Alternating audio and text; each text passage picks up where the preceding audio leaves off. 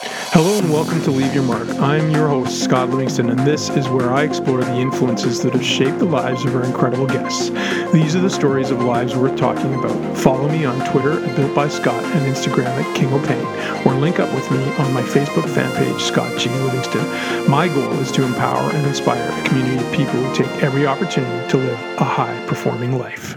I want to take a moment to really shout out and say thank you to our most important sponsor, MatrixFitness.com. Uh, Greg Lawler agreed numerous years ago now to support this podcast and to make it what it is today and he is representative of a corporate culture at Matrix Fitness that is really all about serving the customer and making sure you get what it is you need to do the things you need to do, whether that's serving uh, an entire organization or team or a single individual, building a performance facility, uh, taking care of yourself and your own home fitness needs.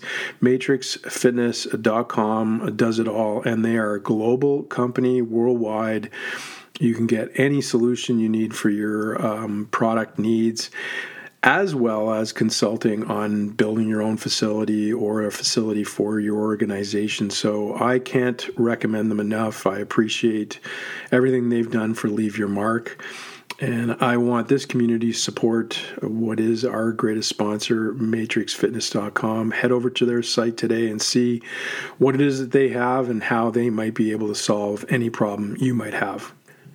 Those of you who are longtime listeners might have recognized that I started uh, the Leave Your Mark Life Lab not too long ago. We're now almost three months into our program, doing some really great work with some great people in the industry. This is really, if you're in the human performance industry and you're looking for support, uh, counsel, mentorship, and direction in your career and life and living the best life possible, uh, avoiding burnout and enjoying the work that you do.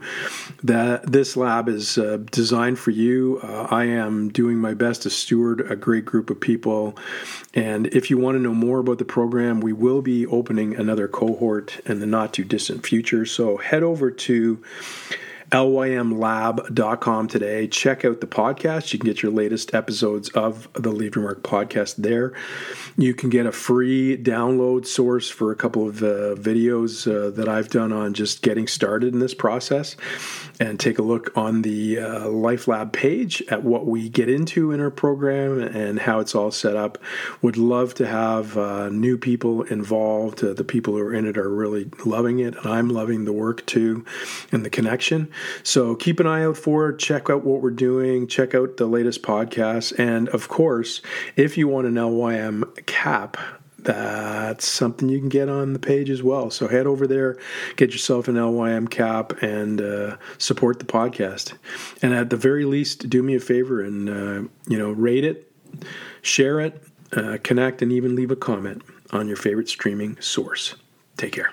My biggest sponsor, reconditioninghq.com, is also a company near and dear to my heart.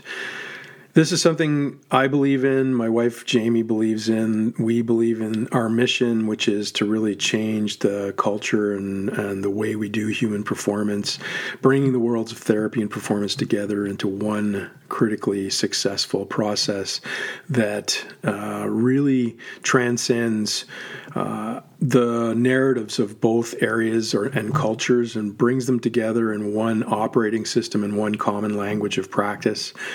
And the other thing that it does is it's underpinned by applied neurology, and the whole neurological system is what runs our body. And we've spent some time this last two years really bringing in some of the most uh, important and latest concepts in applied neurology to the programming so that we really put the head back on uh, the body in terms of training. And so the things we're doing are just so powerful right now, and people are talking about it. Uh, you know, people who are doing the programming are just recognizing how it's changing their practice.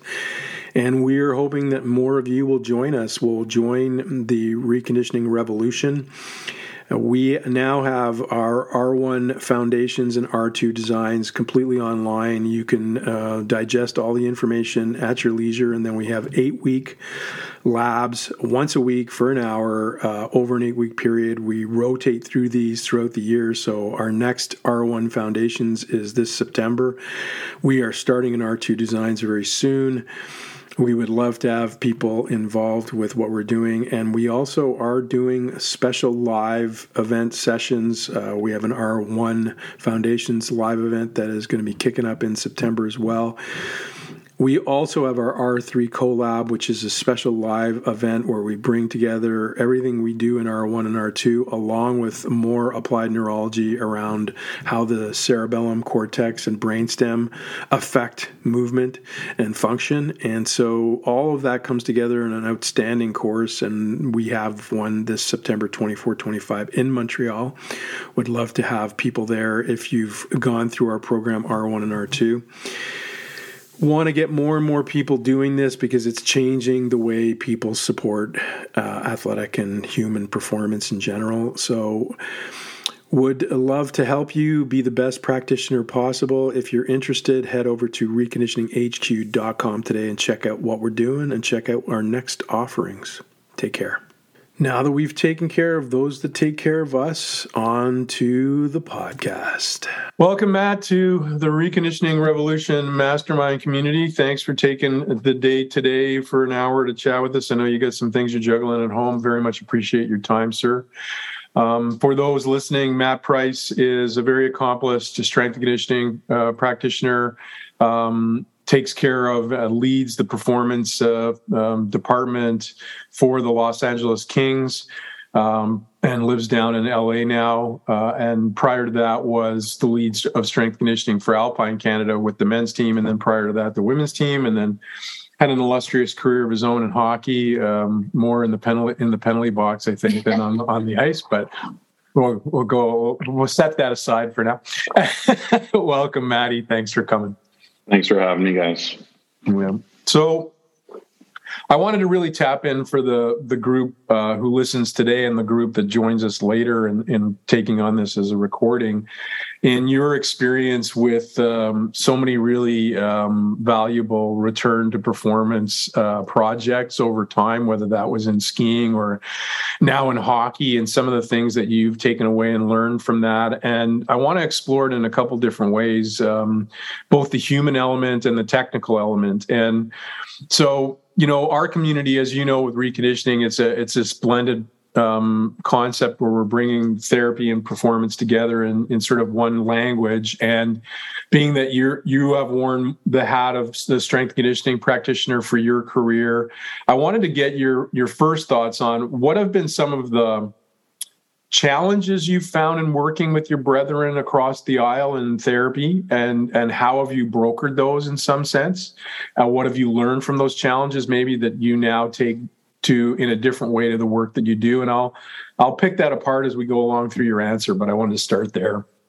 Yeah, um, maybe I'll, I'll, step back to your your uh, your joke about me spending a lot of time in the penalty box as a player, and, and I probably spent more time in the in the treatment room and on the therapy table than I did the penalty box. So as a as an athlete up until and I stopped playing when I was 25, I was always injured. And this is, you know, mid 90s, um, a kind of a different time. There weren't strength coaches and and treatment at the time. And, and you would probably remember Scotty was really sort of patch it up and and figure out a way to just to get the athlete back playing. And, and it wasn't like um, a knock on the on the therapist at the time it just is the way it was. And I think now coming full circle and experiencing um, when when one of our athletes is injured, you have a, a, a certainly a different appreciation for for the um, importance of the collaboration of of all the people involved, and certainly um, uh, a, different type of empathy for what the athlete's likely going through. And, and certainly, I think another part of that is being very cognizant of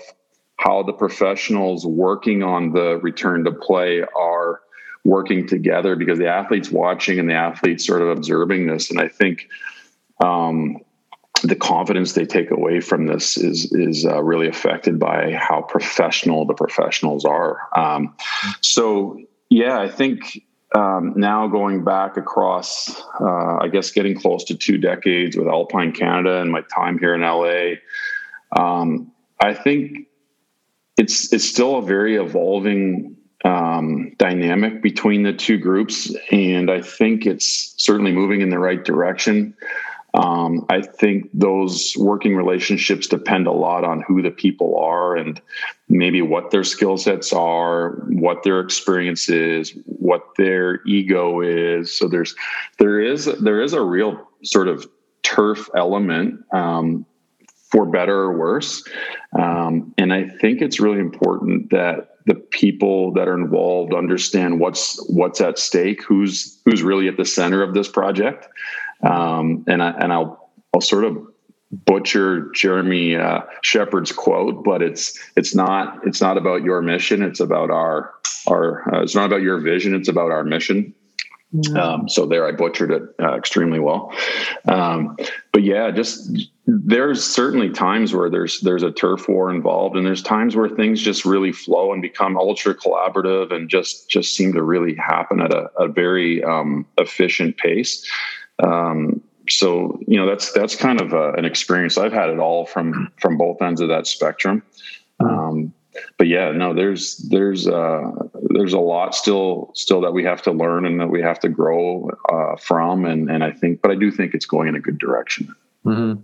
Well, one of the things that I kind of realized a little while ago, and I've I've sort of presented it a couple times in different presentations, but I think it's the narrative, um, and it's an honest narrative that the therapists have versus the performance professional. The the, the narrative of the therapist is to uh, to help performance through protection. Like they want to protect the athlete and make sure they're safe and healthy, and the performance professional wants to do it through you know overreaching this sense of you know taking yourself to another level and being able to successfully you know improve so to speak so they come come from the pro- problem from do, two different perspectives in essence and it's kind of recognition of the other's perspective in the process that gives you uh, a better understanding of what maybe the way they're kind of going after things.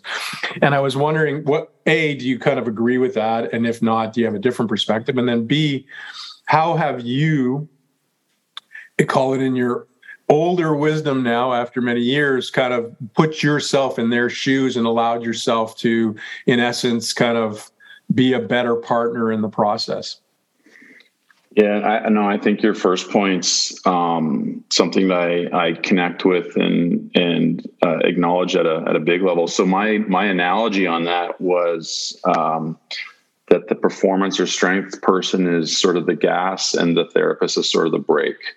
Mm. And I, I, I first thought of that working with um, a guy named Rich Rottenberg, who's a, an excellent PT who, who's responsible for the Toronto Maple Leafs. And we had an athlete from LA that he worked with prior to his time in Toronto. And and we had this dynamic back and forth and we worked really well together but it was i was the gas and he was the brake and i, and I kind of thinking as you, you said that you know if we got into the car and we were trying to get from point a to point b through through city traffic I don't think you could get there safely with only brake or only gas.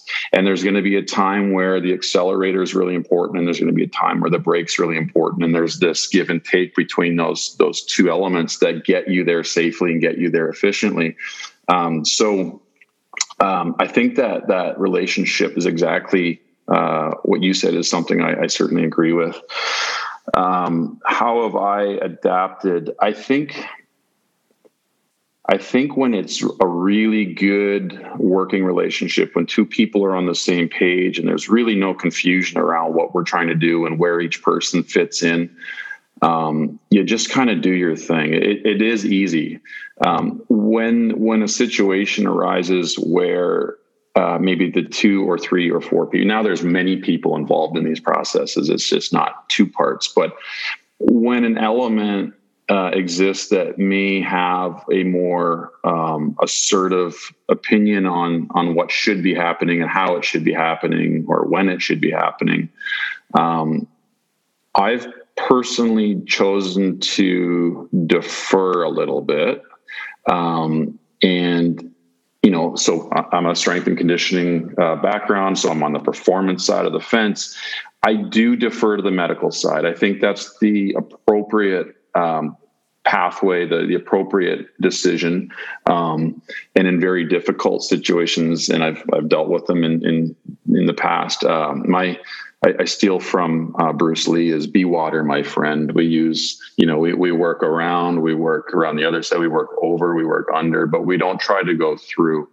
Um, it's it is uh, it, it continues moving forward. You just you don't always have to meet it head on and, and battle over something. Um, of course, unless it was an extreme uh, uh, situation that really needed some some serious debate. But um, I've I've sort of taken that approach when uh, when two people aren't necessarily on the exact wavelength is to defer to the medical person and then try to find ways to to resolve a, a conflict, resolve disagreement or to see their perspective or to appreciate where they're coming from. I mean, we all have bosses too, especially in, in the pro setting, we have a boss to answer to.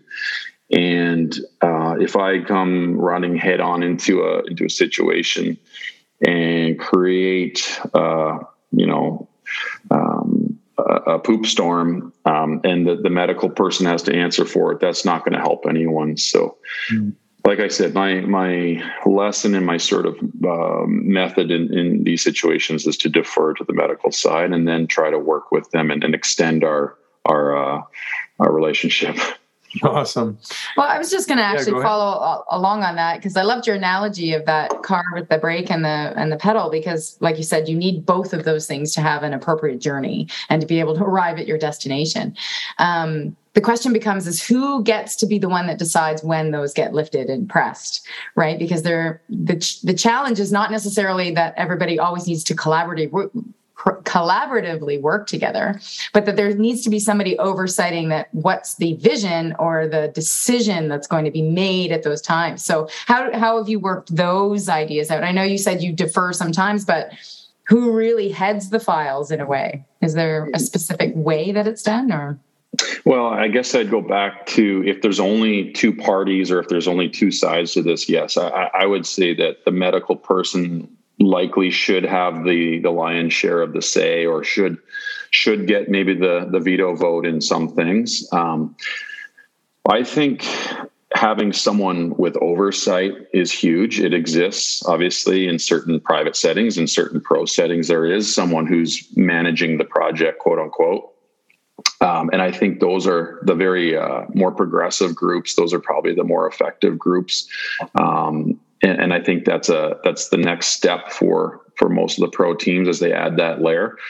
Um, one thing that I've learned from my experience is if we don't have oversight, one thing that's been really effective is to help uh, map out that end stage return to play. So, you know, I've spoken on in the past with the on ice stuff, and so I'll I'll lay out, um, you know, here's here's block A, B, C. Here's what leads us to a potential return to practice, and kind of have all these things laid out with targets, with days off. Um, here's some some metrics off the ice that we definitely want to check the box on, and then make it a suggestion to the medical staff. Here, here's what I think what do you think about it? Do you think this is a good idea? Do you think it's too aggressive? Do you want to do you want to push it a little um, more aggressively? Do you think it's like what do you think? And um, you know, just to come at it from a, a, more collaborative language, I think is really important. And and when the map is there, um, assuming it's a good map or a reasonable map, I think it's hard to ignore. Um, it doesn't need to be set in stone, but at least it sets us off on a path, um, and, and, it gives us a tool to sort of guide guide our directions. Um, but otherwise, if you're day to day reacting to the athlete or every morning trying to uh, impress upon the the athlete or the situation what your your plan is without working with the other professionals, then it just becomes obviously very chaotic, inefficient, and um, and, and plenty of conflict arises between staff. And like I said earlier, then the athlete sees that. You know, it's really hard to hide that um, from the athlete. And and there's the go between it's kind of like the good cop bad cop and well they want to do this and i want to do that. And they said i couldn't skate and you said i should skate. So that plan really sort of clarifies everything we can explain to the athlete and communicate that hey here, here's your schedule you're going to be one day on one day off two days on one day off we can build this out so here's what you're going to expect there's going to be no negotiation on this in the initial week after that, here's the plan. Here's how it progresses. Here's where we're trying to get you to. And I think it removes the the um, you know the the ambiguity. And it removes that that uh, opportunity for the even for the athlete to play us against each other. And so it really it really sets the table for us all to be on the same page. And um, again, it, I think it just it just takes some of the the the friction and and uh, potential for conflict out of that out of that um, out of that sort of project between the the, the teammates. Mm-hmm. Very cool. I just want to let everybody know who's some people come on a little bit later here. Um, obviously, we're talking to, Matt Price from the Los Angeles Kings, who is takes care of all their and runs their performance department uh, and and has been for a while now and prior to that was with uh, Alpine Canada for numerous years. Great, great experience in in a lot of different spaces with elite athletes. Um, and please, if you have any questions, feel free to put them in the chat. We're happy to ask them for you, or or you can put your hand up and ask a question if you want to as well. Mm-hmm. One one last sort of I would call it relational question, Matt, is you know when you've experienced really good quality uh, interaction with a professional and sort of the handoff of the baton of things, what have been so many of the people uh, on our call today even biased towards maybe being a little bit more therapy than strength conditioning. So, what what have been the call it character traits or the approaches or the strategies that they've applied that you have appreciated in your role that has made your job easier? quick break here. We'll be back with our guest in just a moment. Okay, I'm going to keep this one simple. I mean, if you're looking for equipment to fill your facility that's brand new and you want to deck it out with the best in the business, or you need somebody to help you decide what to put in your facility and organize it, structure it, or you just want to build a home gym or a home facility, or you need a specific piece of equipment to, to serve a specific uh, purpose in your human performance system. Matrix Fitness com has an answer for you and the people there are into making sure that you get what you need that you are served and that effectively your problem is solved. So it's easy. If you've got a problem or an issue or something you need to get uh, then it comes to serving the human performance needs of your clients or yourself head over to matrixfitness.com today and check out what they have. You won't be disappointed if you're looking for a roadmap of how to bring the skills, techniques, approaches, concepts of therapeutic practice together with the methodological systems, principles, and exercise strategies of performance practice, Neuro reconditioning is the way to go. Neuro reconditioning brings together all of these things under the umbrella of the governing system of the body, the neurological system, and make sure you understand where to tactically and technically bring all of those systems and practices together in the most powerful way. Reconditioning is the only system we know of that brings all these things together under a neurological uh, profile, and we believe that this is the next wave in human performance. So, if you want to up your game and be the best in the business at what you do and really take care of your clients to the best of your ability, then get involved in the reconditioninghq.com revolution today. Head over to reconditioninghq.com. Check out the courses that we're delivering. You can do R1 foundations and R2 designs all online. There are live uh, lab sessions that we're building uh, on a regular basis as well. There really is an opportunity for any way you want to learn out there, uh, and you can learn at your pace. When it's convenient to you and how you would like. So check out our courses today, reconditioninghq.com, and change the way you practice in a really powerful way. Hey, if you're liking the podcast, head over to lymlab.com. You can get all the latest episodes there. Check out what we've been doing and what we've been up to. If you want to get a Leave Your Mark cap, uh, that's the place to go. Uh, they are beautiful, and you can get one in black or you can get one in gray, and there will be more coming in the future. You can also check out what we're doing with our uh, LYM Life Lab. There are two free DLs there that you can take home and check out to maybe help you recenter yourself and focus on how you want to manage change. And you can also become uh, a member of our mailing list and receive weekly uh, reminders of the next podcast that's out. So do us a favor, check it out, take some time to get onto your latest streaming service and rate and share the podcast. Take care. We're back. Enjoy the podcast.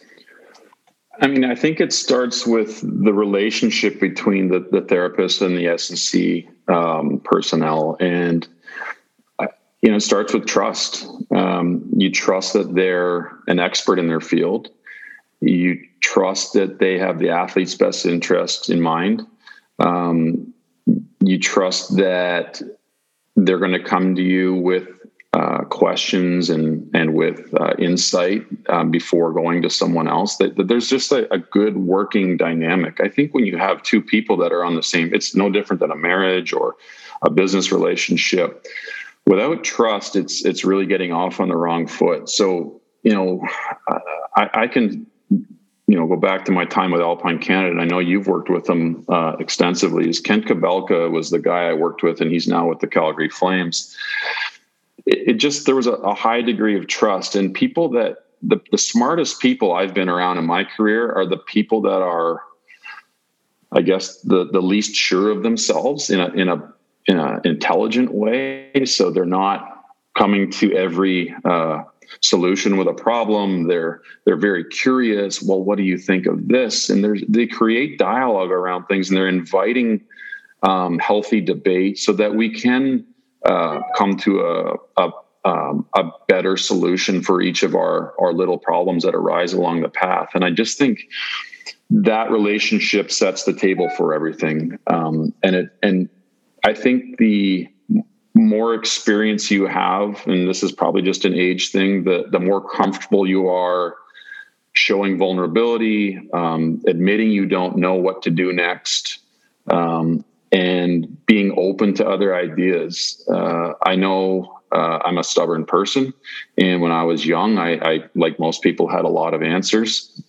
Thought I knew best, and as you grow and learn and and age a little bit, you you realize that you don't have all the answers, and that you you have some insight, and that it really is going to take uh, expertise from a lot of people to to really come to the correct answer or the most correct answer um, when those when those situations arise. So you know just to come back to your questions i believe it's the relationship that makes it work best. It's trust it's vulnerability and it's it's just um, an appreciation for each other's skill sets. Mm, nice well, the interesting thing, because um, I don't know if you can necessarily answer this question with much of experience, really, but a lot of the people that are on our call here or that are in our com- community are working in the private sector um, or even just working in the government, you know, but not in professional sports. So they're often their own being right and so they don't necessarily get the chance like you know i if you if you're your own personal trainer with your gym you have your clients you don't get the chance to sit there and chat with each person's physio or whatever that they're going to see your athletic therapist or whatever and so the opportunity to try and develop um, um, uh, a good communication and a strategy and a relationship is really challenging. So um, I don't know if you have some experience on what you could share with how people could help broker that a little bit when somebody is working in therapy and also trying to do that training. Yeah, and and you're right, Jamie. I don't have a ton of experience. My virtually my entire career has been in team sport. Um, I'm trying to imagine if I tomorrow began in the private sector and I was a personal trainer, I was at a, at a private facility where we didn't have therapists in the working environment, and I had an athlete come to me that had some injury and was seeing someone for that injury. The first thing I do is I get on the phone with them, or I go and visit them if they're if they're local. Mm-hmm. Um, I think the the approach isn't different, or the philosophy around the pro- approach isn't different. Um, obviously, some of the the tangible or intangible elements of the project are slightly different because you're not on the same quote unquote team or in the same space. But I think, again, creating a relationship with whoever the therapist is or whoever the strength coach is or personal trainers is getting in and having some dialogue and and again putting the client or the athlete at the center of the of the project mm-hmm. um, so again if if if I do the opposite, if a if a client or athlete comes to me and they, they have some ailment, chronic or acute, and I don't take the time to um, do my back my background work or, or, or reach out to the therapist, I think I'm making it about me at that point. Mm. Now it's my vision of what should happen. It's my mission to fix the athlete. It's maybe I'm not even acknowledging the injury. Maybe I'm sloughing it off and saying it doesn't really. Don't worry, we can work through this. You know that that therapist is just trying to bubble wrap you and and let's get to work. And and I think um, that is definitely an approach that is likely going to backfire or likely going to blow up in your face. And if not at that time, uh, at some point, it is. Mm-hmm. Uh, so I, I, think, like I said, the philosophy shouldn't change. It's just how you go about creating those lines of communication and, and building um, some level of, of relationship with the, the therapy staff. Yeah, well, I love what you said there because, um, you know, I think I've done that in my experiences. Really, just said, look, can can you give your you know trainer my email? And i would love to like send them an email and just find out what what type of things you're doing. And you know it's i've had i don't think i've ever had a negative response to that really. Um, and you know if anything to your point my client feels so much better taken care of it's like oh my gosh they're talking behind my back. I i understand busy um, professionals sometimes that can be a challenging thing because that's an in addition to the time that they spend with clients. But to your point you can not do that and that's going to blow up in your face later or you can spend the extra time and do that and now you have this network of community of people who trust you and now refer to you and whatever. So i just wanted to put that out there because i think that's really important. Mm-hmm. yeah. To go to the uh, sort of the technical space now a little bit um, you know and I'd love to hear your perspective both from what you did when you were with Alpine Canada, what you're doing now in hockey. Is you, you take the flip side of this, which is the going from the performance space into the actual technical, tactical side of things, where you've got the coach um, coaching and leading the the technical reintegration of the sport. Um, so I know in Alpine Canada, and having talked to uh, our other good friend Matt Jordan around you know your guys' work around creating an, a return to snow protocol or a return to ice protocol as you might have now how have you brokered that process and actually recognized like what are going to be the the the benchmarks for you know the next stage of demand on the snow or on the ice? What are going to be the incremental uh, loading parameters? How you're going to define intensity or volume or what have you? So everybody's on the same page and you recognize what is really truly being demanded of the athlete as they go on to snow or they go onto the ice. Mm-hmm. Yeah, I mean, um, obviously, I'm not a pioneer in this, and I'm just someone who's you know trying to build on the things that have been been done. And I think going back to Alpine Canada, um, those of you familiar with with alpine skiing, obviously ACL injuries are the the the major catastrophic injury that those athletes experience, um, amongst a lot of other ones. But it became um, really clear between the the surgeons, the therapists, uh, the strength conditioning people, the performance directors that there was a there was a gap in how we returned athletes to to racing, and we needed something um, rooted in science that would uh, make the return successful uh, and as efficient as possible. It wasn't always as fast as possible. It was as uh, efficient and successful as possible. And the brokering was done by excellent performance leads that sat the right people down in the room and said, "Hey, here's the problem." And we've got some smart people in this room. How can we how can we create a document that's going to help guide us? And um, you know, there was some some amazing people back. This is pre 2010 Olympics that put some excellent thought into how to bring an athlete back to skiing and then eventually back to racing um, after something like an ACL injury. And um, that was sort of the the framework uh, that I, I, I first learned from. Um, again, I was fresh out of grad school and and tons of knowledge, but not a lot of experience. So that that was certainly a uh, an indelible um, experience for me.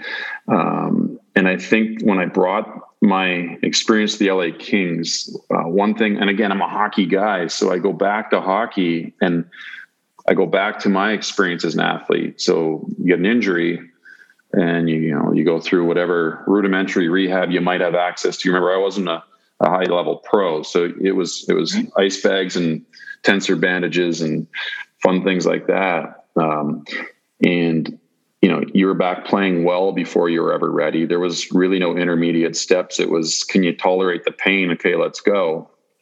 And so you get back to to the hockey world. I'm in LA now, and and of course it's it's evolved quite a bit since my playing days, but it was not near the level of my experience with Alpine Canada, and and um, for some reason had a, a bit of a a mental block. I didn't I didn't make the link right away, and because I was a hockey brain, and I and I kind of shelved the the skiing experience. And we had an athlete go through a a long term rehab.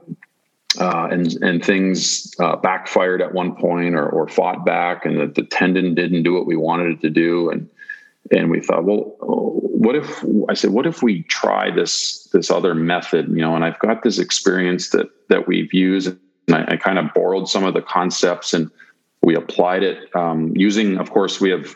Uh, endless resources in pro sport and we can track everything athletes do and i, I understand that's not commonplace um, but we were able to build a really nice program that seemed to make sense um, and, and it was justifiable to the medical staff like here's here's how we're going to do things and then we really slow played the the return after this point we ended up having some success with it and it and it started started us on a path where uh, we could have very productive conversations uh, between um, the the physicians, between the PTs, between the ATs, and said, well, here's here's the the logical progressions. Here are the things we can manage, and here's how how we're going to manage them. Here's why we should manage them, and then here's a a, a very reasonable uh, progression from point A to, C, to B to C to D, and it it just sort of becomes obvious. It's it's one of those things that as old school as you might be, or as resistant to change you might be I think ultimately you look at something that makes a lot of sense and you can't ignore it forever. um, and that sort of, you know, set us on the pathway. And, and I'll, I'll step back. The analogy, like I've, I've said before, and we've had a lot of success with this is if you, if you were to buy a new car and you had the option to, um, let's say you could save $500 on the purchase price and you wouldn't get a fuel gauge Okay. So you have no idea how much gas is in the car. Great. You can save $500 and you've probably got a decent feel for how far you can drive. And okay, it's probably getting low and I should put some gas. And then you probably get away with it. But every now and then you're going to run out of gas. And it might, you might run out of gas in a bad place. Right. And so if we say, well, we'll put the gas gauge and you don't have to look at it, you can still go by feel. Right. Um, but you're going to be driving around town and every now and then you peek at it. You're like, oh, it's a little lower than I thought it was. Or, oh, wow, it's really low. I didn't think it was that low. And all of a sudden, the gas gauge becomes really important information to the point where, well, I don't want to ignore this. I, I want this gas gauge in my next car. It's kind of like that, where mm. the information is just it, it, makes too much sense and why not use it mm. and i think those are the sort of conversations and meetings and and um, you know things that we've been through that that sort of like you said brokered this this transition to let let's let's work together. Let's have this structure around it. And and it really brings together the staff. And um, you know it just again as the therapy staff learns about the things that performance people want to provide it's not about um, holding on to your element. Like this is decentralized. This is our information about our athlete so there's not one person checking the numbers and then you know over on the side creating graphs and, and then you know there's no secret here. It's not it's not a black box. It's very transparent. And uh, all of our staff are very educated on the types of information that we collect and what it means. And and you know now we can have we can have pretty productive conversations around let's say workload like the, tomorrow we're going to uh, we're going to complete 100 units of work and the therapist might say ooh that seems a lot or oh that's it or oh perfect.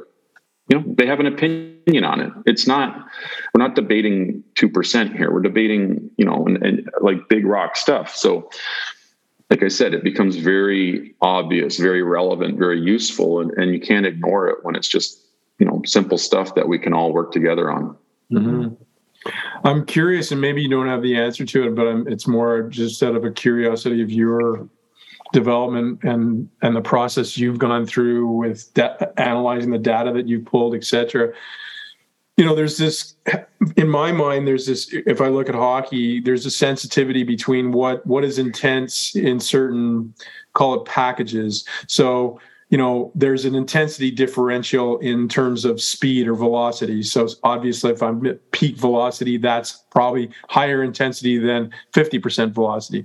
But then in hockey you also have changes of direction stopping starting. How have you sort of pinned the tail on the donkey in essence of what is what is higher intensity and how you're packaging these various elements in a in a loading paradigm as you're bringing somebody back on the ice. I mean do you get into that that depth of space or you know how do you kind of counsel the coach and say you know what? Right now he should not be turning or he should be turning and maybe he should just be turning at 50% i'm just self-discovering here through this question so i'm just interested in what you've done around that no, I mean it's a, it's an awesome question, and it certainly um, it's, ex- it's exactly what we do. Um, you know, with with you don't really need the technology to understand the the the difference between what's intense, what's not, what's high volume, what's low volume. You, anyone who's been around um, doesn't matter if it's hockey or any other field sport, team sport, individual sport. You can look at something and say, "Wow, that's extremely intense," or "That's moderate or low."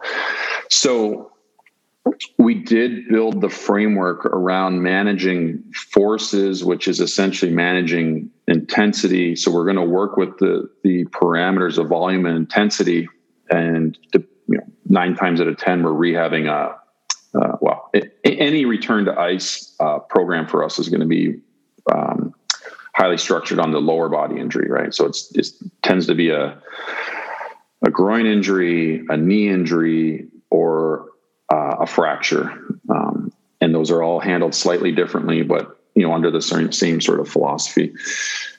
Early, we're obviously very low volume, low intensity, and then we'll start to progress volumes and intensities um, up until the point where an athlete can handle very specific volumes and very specific intensities that are matched to what I call sort of benchmark events. Um, so in hockey, we have a morning skate. So that's that's a common activity that all athletes go through, and we know what that sort of looks like. We have practices. Okay, a practice commonly looks like this. Uh, we have a game. Well, a game is a lot, obviously, but we could look at subsections of the game. What does one period look like? What does two periods look like? What does a full game look like? So we have these sort of benchmark events. The idea is that we use these to sort of link step to step to get us closer to the next benchmark event. Um, our objective is to return an athlete to a practice having already done a practice or even experience one or two uh, periods of a game in a simulation um, without any sort of uh, setback. Uh, so that's how we work that. Now, the volume and intensity piece is huge, right? So volume is pretty straightforward. You know, it could be time, it just could be total workload. That's something that our, our technology will track. But time's a, a simple one, and that's the old school one, right? Like an athlete's cleared for 15 minutes or 20 minutes or 30 minutes. Intensity is a little bit different. Um, the lowest intensity skating we can do is just a very light lap of the rink, right? Like we're very constrained. It's it's 100 by 200. Um, there's certain arcs involved. Okay, so there's the most low intense skating we can do. If we want to create a little more intensity, we shorten the arc of our circle. Now we're doing maybe a, a defensive zone or a half ice, and maybe we get down onto the circles. There's five circles on a rink. Let's let's go around the five circles. Okay, the the arcs are getting um, smaller. Our our angular forces are going up. There's a little bit more intensity right down to well a pivot or a stop or a start. Those would be the the highest intense change of directions. So we're, we're going to layer those in. We're going to build on those. Um, obviously a pivot has a certain type of intensity to it. Um, shooting adds in intense uh, work. Um, sprinting so we'll do progressive accelerations so we might use a flying acceleration at first. So an example we skate five out of ten I want you to accelerate to a seven out of 10. So we're in motion. Obviously, forces are down because we've already got into uh, into some uh, moving velocity, and then we'll slowly work them backwards to us to a, an acceleration effort from a zero velocity. We want to, and then we might do progressive progressive accelerations. So across the entire length of the ice, we're going five, six, seven, eight out of ten obviously we can build on that.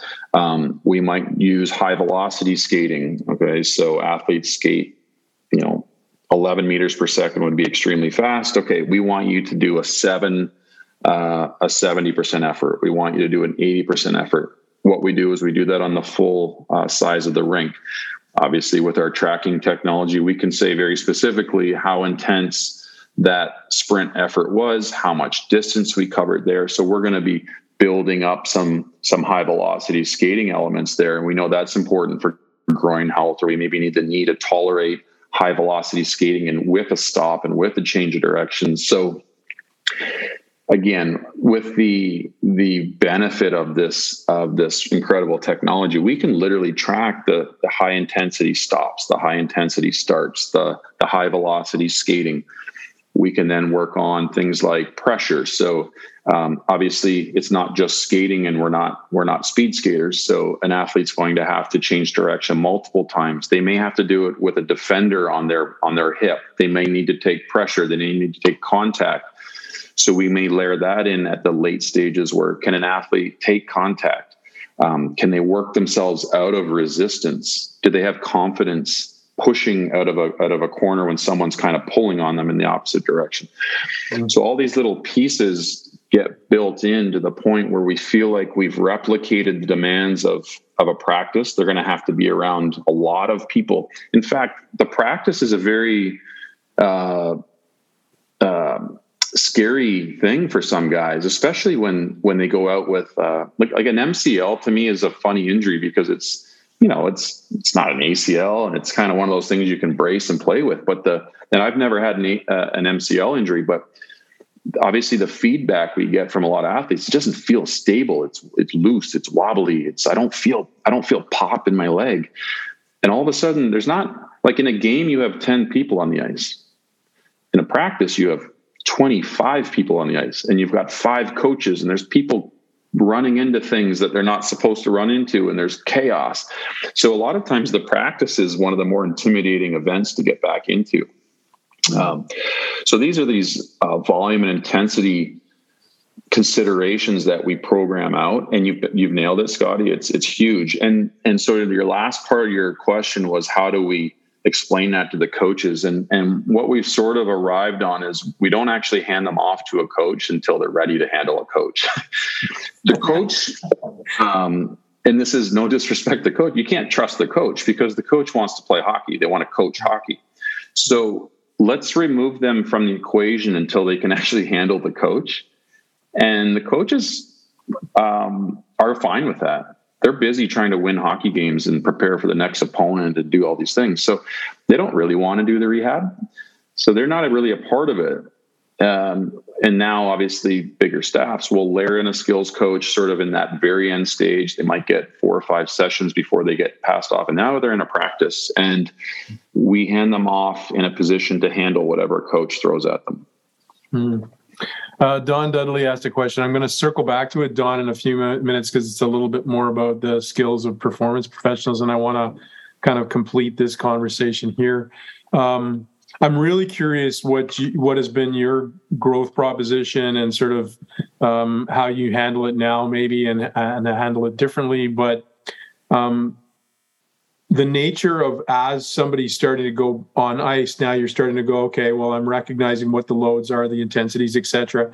You also have this off ice proposition and the marriage between those two things and recognizing okay before we were all off ice and i'm cranking out this volume intensity and this kind of workload now i'm putting them on the ice. That's another workload i'm attaching to this process. So how are you backfilling or revising what your expectations are off the ice to complement what you're doing on the ice? You don't just keep piling more shit on so to speak.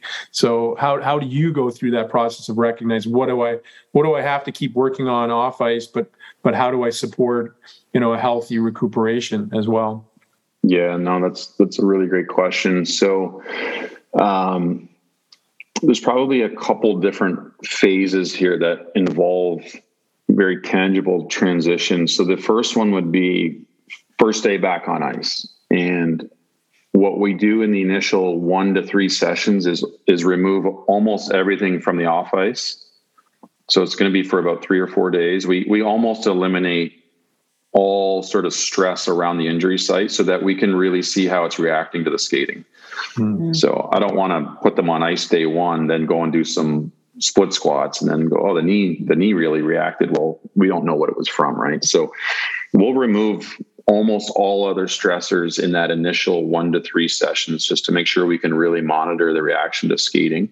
Um, then we'll start to resume the off ice work that complements because now we're not really doing a ton in general. Those that initial week, it's still pretty low level. Um, of course, there's a, a pretty significant cardiovascular response because if they've been out for any extended period of time, um, they're not in great skating shape, which you know simply they're not replicating on a stationary bike or uh, an arc or whatever they might be doing at PT.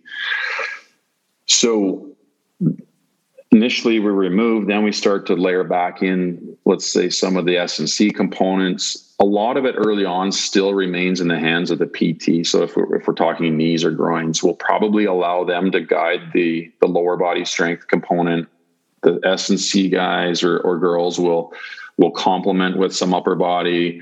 Um, and another element of this, Scott, is we're trying to slowly reintegrate them with the team. So there's team activity happening they've been removed from it for one, two, four, six, eight weeks, whatever it is. Slowly putting them back into it. Okay, you can do this part of the team program, but then you're going to do this part with the PT. And so there's this other reintegration, which is huge, right? They're going to be back with the team soon. We we can kind of kickstart that in in the weight room. Um, now, we recognize that a lot of fitness has been lost um, in in a lot of cases. So the conditioning off ice remains a big part of it. We start really pushing more intensity until the point where the on ice program we've achieved enough functionality that we can make the on ice session hard enough and specific enough that we don't really need to do much off ice. So as soon as we can get the work on ice, we're going to take out that uh, that part off the ice. I don't I don't believe in riding a stationary bike for conditioning in season. We want to skate to get in shape. So that might happen somewhere on session five, six, or seven as we're kind of getting into the week, week and a half range. Um, and we can track this uh, fairly closely with you know we have heart rate monitors and our external load through Catapult player tracking technology, but um, that's another big step is this sort of transition from off ice conditioning to now relying on the on ice component for our conditioning work. Mm-hmm. Um, and then as we get very end stage, now we're really intense on the ice. We have high intensity, high volume. The off ice program replicates or looks much like what the team is doing. So we're essentially trying to get this all back into congruence to make it all fit back together so their day is very much like a normal healthy player so that when they do jump in there's really no big difference. It, it's it's relatively seamless across these these steps. Very cool. I think it's nice to hear that, you know, I think for a lot of the clinicians that are in the room, because I think that's what clinicians are trying to do in their rehab process in the early stages.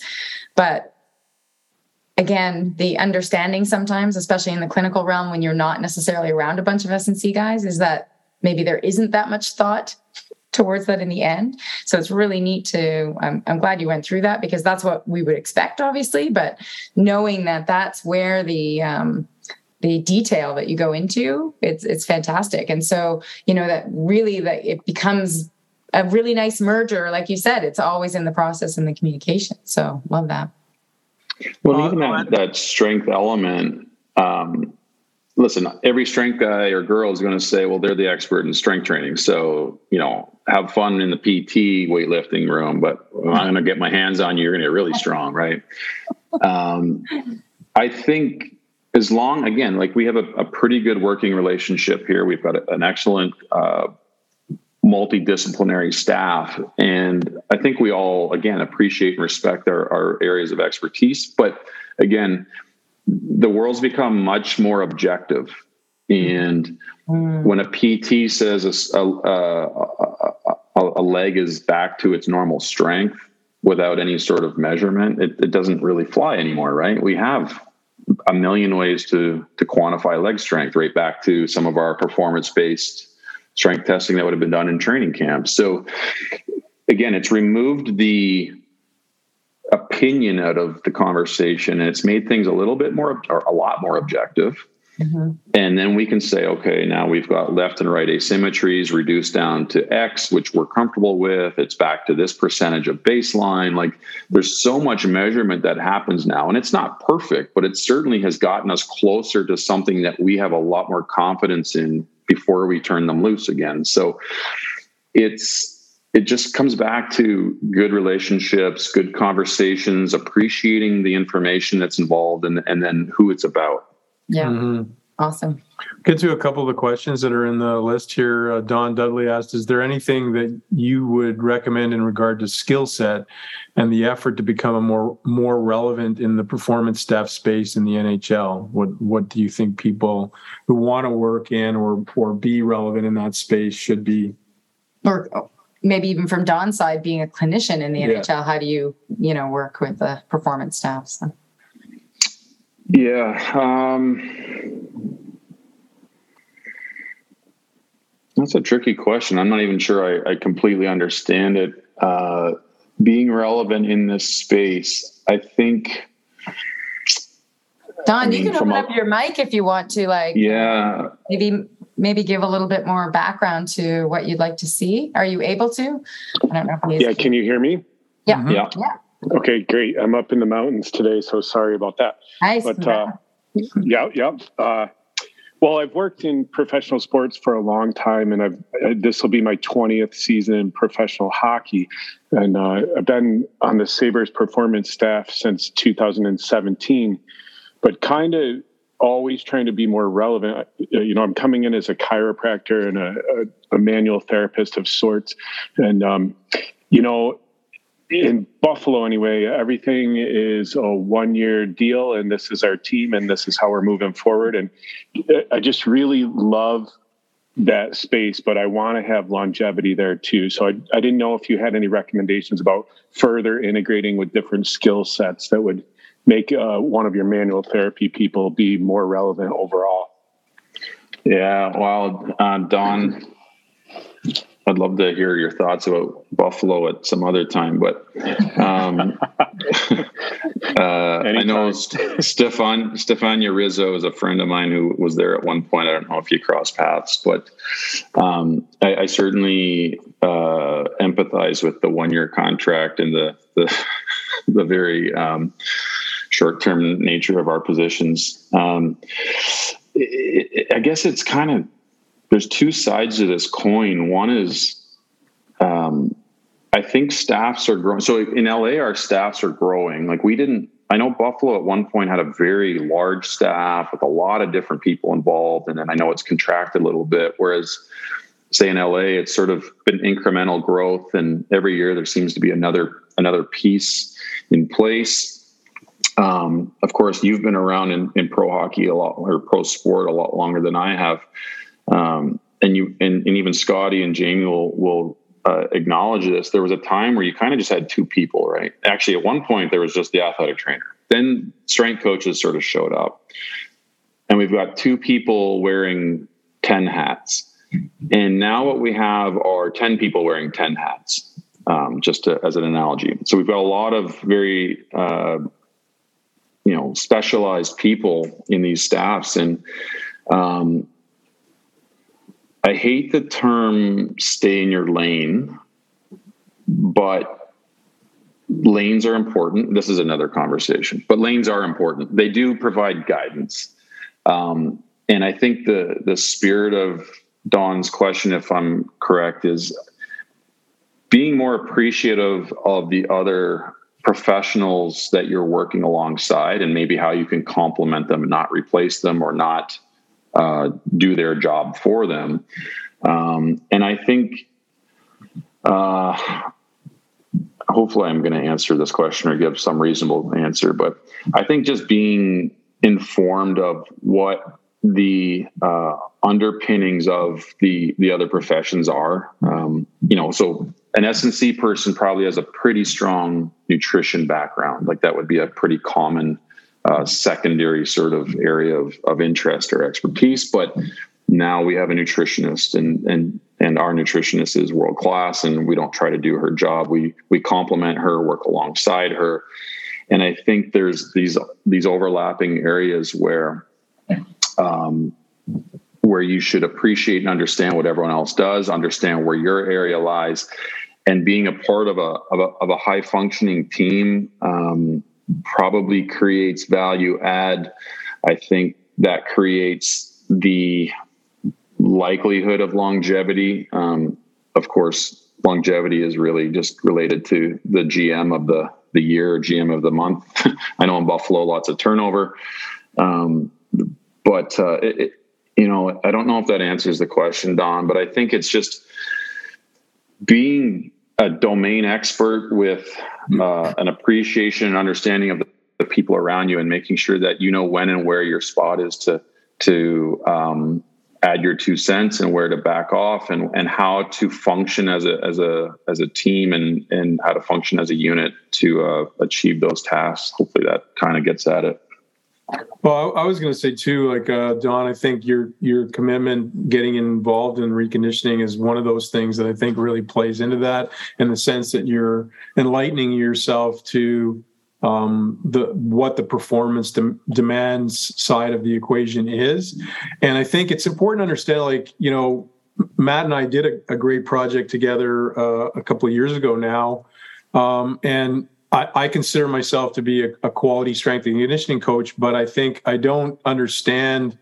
what I would call uh, performance loading parameters to the degree that my good friend Matt does across the table. And when we got into that project, I was handling some of the front end sort of rehabilitative reconditioning stuff. But when we start handing off, it's my recognition that Matt has a set of skills and acumen that I don't have that's going to inform our process. And we have a conversation, but me enlightening myself to what those are gives me the ability to ask the question. I don't know the answers, but I know how to ask the question. So if I look at it as an example, when I went down to LA with the, that project, you know, Matt and I immediately sat down and said, you said, you know, what how are you going to determine how he's reloading on the ice? What is going to be you know an intense session? What's not going to be? How are the you know so and matt's enlightening to to me to his process and the data that he's pulling and he's and and and so you in in it in learning these things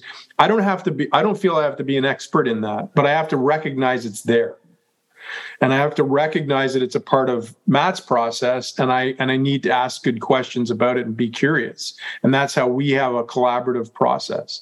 So that that's would be my answer to the question. I don't think there's a perfect answer, but it's just enlightening yourself, recognizing where your holes are, and recognizing there's lots to know, and you, you want to know what the other person brings to the table and and learn about it, right? Mm. Awesome. Last question in the thing is I'm wondering how much, if any, you're using flywheel devices for specific capacity development in your um, process now. This is Steve's question. Yeah, um, we we do use flywheels quite a bit. Um, in terms of capacity building, I think they have a place. Uh, specific we use them very specifically in the off season in in our uh, intensification block and specifically on on days where we want some eccentric overload uh, as it pertains to um, reconditioning or return to play it generally doesn't factor in. I think the the way these devices are built at least the ones we use i think are a little bit too aggressive. Um, the athletes still aren't super comfortable and having to react to this change of direction with the inertial loads is is pretty intense on them. Um, again, there's there's ways to load that and and get benefit from it. I'm sure it's just we have other tools we prefer. Um, you know, again, I'm a, a, a, fan of and a proponent of the the 1080 equipment we use um, the robotic resistance from 1080, and we can use that very precisely. Uh, we can precisely load in either concentric or eccentric directions. Uh, we can load iso iso um, kinetically um, and allow athletes to produce very uh, autonomous loading. So. Uh, flywheels are a piece of it. I guess I just wouldn't say they're a huge piece, and we would prefer, in general, in those uh, reconditioning or RTP scenarios, something that where the athlete's a little bit more in control. Um, and I find the flywheel just has a little bit uh, too much intensity to it um, for that specific example. Cool. Uh, is there any okay, other thanks. questions? Yeah. Sorry, I just opened up my mic. Just uh, wanted to follow up with that. Um, yeah, my sorry, my question is not really relative to um, re- rehabbing. It's more just how much you're using it in general yeah. with you know with your programming.